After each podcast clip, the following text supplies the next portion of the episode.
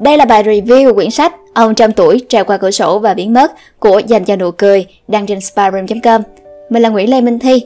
Bây giờ chúng ta hãy cùng nhau bắt đầu bài viết này nhé.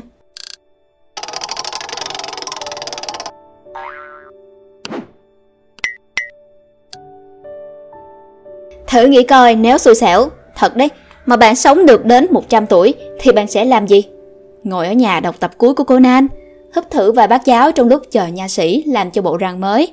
Hoặc nhẫn nhơ hơn là đi thắp cho mấy thằng bạn vài nén nhang. Khổ, sao lại chết trẻ thế, mới có 70.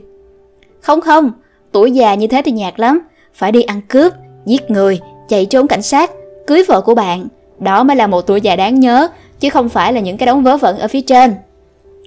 Với lối viết văn hết sức nhẹ nhàng và hài hước, ta sẽ theo chân Alan, con người vĩ đại từ thời niên thiếu, với một cuộc sống nghèo khó, cha đi làm xa, gửi về với bao nhiêu tình cảm, một quả trứng phục sinh quý giá, còn ba mẹ thì chỉ hồi âm lại. Tại sao không gửi cái gì mà chí ít có thể đem luộc được ấy? Cùng Alan, bạn sẽ đi khắp thế giới từ Đức sang Tây Ban Nha, từ lục địa Âu sang lục địa Á, gặp gỡ hàng tá các nhân vật lịch sử như Stalin, Truman, Mao Trạch Đông, tác động đến mọi sự kiện lịch sử thế giới.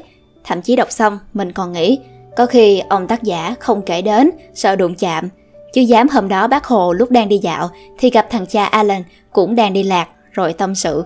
Cái ông bảo với bác, tao nói thật, đất nước mà có chiến tranh thì phải ra nước ngoài, tìm đường cứu nước hoặc chế bơm nguyên tử, hoặc tùm lum tà la chứ cứ ở đây thì làm được cái quái gì.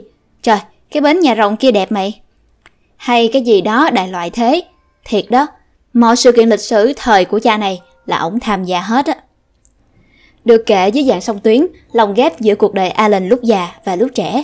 Nhưng dù là lúc nào đi nữa, thằng cha đều đưa chúng ta đến những trường đoạn cười vật vả, cười điên dại, vì cái độ ẩm ương, liều mạng, tỉnh bơ trong cả lời nói lẫn hành động. Nhưng tuyệt vời hơn cả là ẩn sâu những tiếng cười ấy. Nó chả có bài học gì để mà rút ra hay suy nghĩ hết á. Chứ bạn muốn rút ra bài học gì? đặt bơm một cái đồn cảnh sát, đi bộ qua đỉnh Hy Mã Lạp Sơn và học cách chế biến sữa dê. Hai lần trong đời đặt bơm nổ tung căn nhà của mình, lấy cấp đồ năm 100 tuổi. Về cuối đời, mỗi lần đi tè đều ướt hết đôi dép, nhưng vẫn đủ sức phan vợ của bạn khi bà đã 80 tuổi.